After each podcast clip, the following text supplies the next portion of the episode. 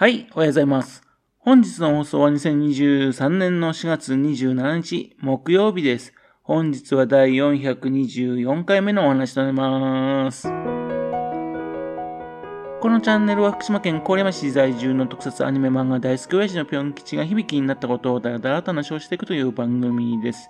そんな親父の独り言を気になりまして、もしもあなたの心に何かが残ってしまったら、ごめんなさい。悪気はなかったんです。不幸にこの番組に興味を持ってしまったら、ぜひ今後もごひいきのほどよろしくお願いいたします。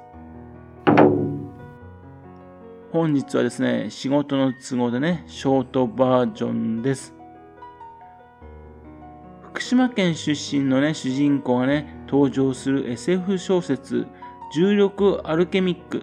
をね、再読したんですね。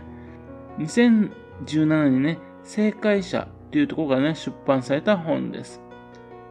著者はね、イスカリユバさんです。イスカリユバさんですね、ちょっと前までですね、福島県出身とだけ書いてましたね。この数年でですね、郡山出身ってことをばらしたという作家なんですね。そのイスカリユバさんがね、にせんじゅうななねんに書き下ろしで書いた本なんですね。イスカリユバさんですね、以前はですね、大学の方でね、分子生物学の研究のね、傍らですね、小説を書いていたんですよ。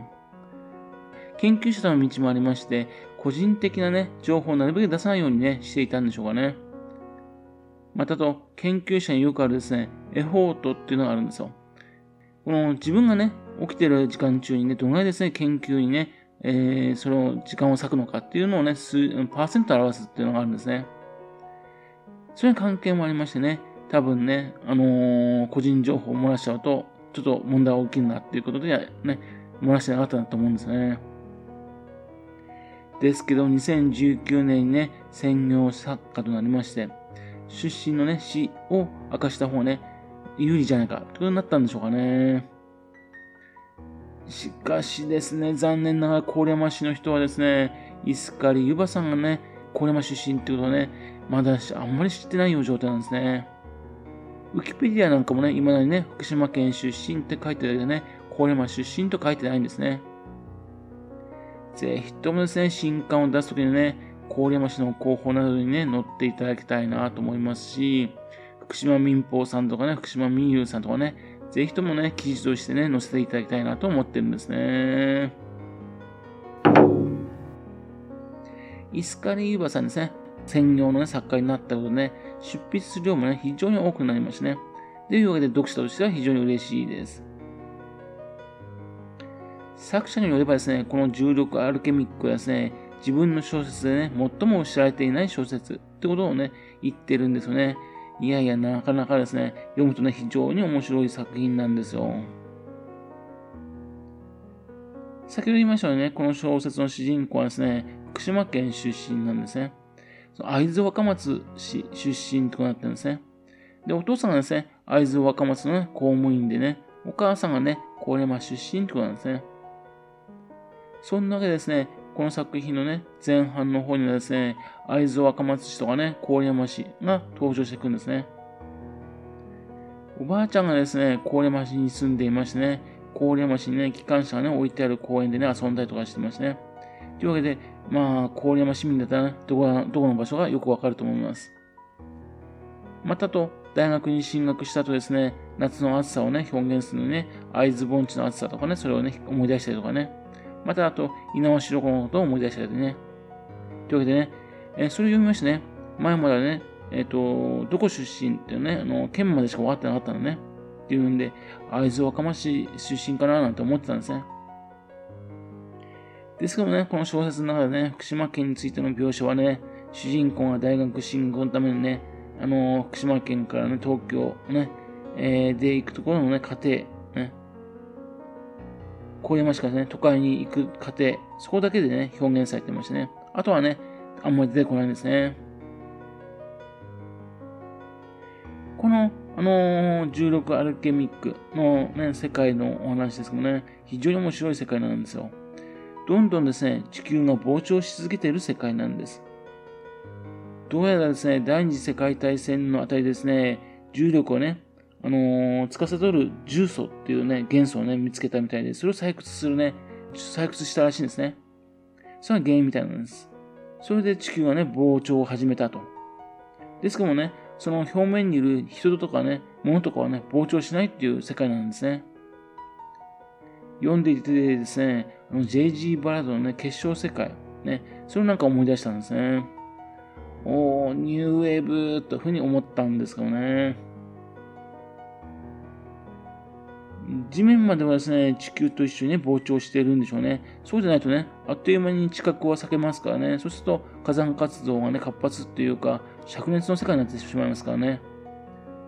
だから地面を膨張しているんでしょうけども、その割にですね、地下に埋めたものはね、膨張しないんですよね。だから水道管とかね、そういうのはね、できないことになってるみたいです。実際この話になるとね、あのレールが使えないんでね。ですので、うん、鉄道もそれはね、使えないっていう世界になってまして、えーと、輸送はですね、バスの輸送がメインなんですね。そんな描写がある割にですね、なんとかね、どうにかなっている世界なんですね。いろいろとね、問題が発生してそうなんですがね。またそうなりますとね、地面の原子とですね、人間の原子、ね、大きさが違うってことになりますよね。これも謎なんですね。というわけでですね、科学的なあらを探せばね、いろいろとね、あるんですが、それはあらじゃないですね。単に、あの、イフの世界ですからね。それを楽しまなきゃいけないという感じですね。作者はですね、重力を司る重素っていう元素をね、航空機などでね、利用できるっていうね、えー、変わった世界を描いています。さらにですね、かなり簡単にですね、元素転換でね、その重素を作り出せるってことでね。というわけで、飛行機がね、発明されなかった世界っていうのをね、表現してですね。というわけで、これもまた面白いですね。飛行機が存在しなかった世界。まあ、というわけで、元素転換とかね、そういうのができますっていうことで、だからタイトルが重力アルケミックっていうんで、えっと、重力錬金術なんでしょうね。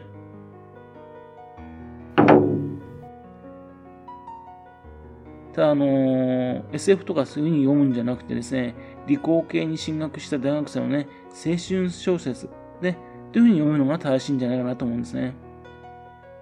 恋愛もね、スポーツもね、バンド活動とかね、そういうのに打ち込むわけでもなくてですね、派手さはないですね、大学生たちなんですね。単にですね、遠くに行きたいっていうので、ね、重曹っていうのをね、学べばですね、遠くに行けるっていうだけで選んだ。ね、そんな風なね、大学生がですね、だんだん技術の面白さに傷つきましてね。で、埋もれた技術ってある飛行術、それをですね、あの発見しまして、それにチャレンジしていこうとする話なんですね。というわけで、素直に読めば面白い青春小説なんですね。これらもね、いつかゆうばさんにね、たくさんね、面白い、あの不思議な世界の話ですね。それを書いていただきたいなと思っています。まあね、あの、郡山文学の森とかね、資料館とかにね、あの、郡山出身の作家さんですよ、ね、っていうのをアピールしてね、行きたいなというふうに思っております。本当に応援しております。はい。それではまた次回よろしければ、ぴょん吉のお宅の話をお付き合いくださいね。本日もお聞きくださいまして、誠にありがとうございました。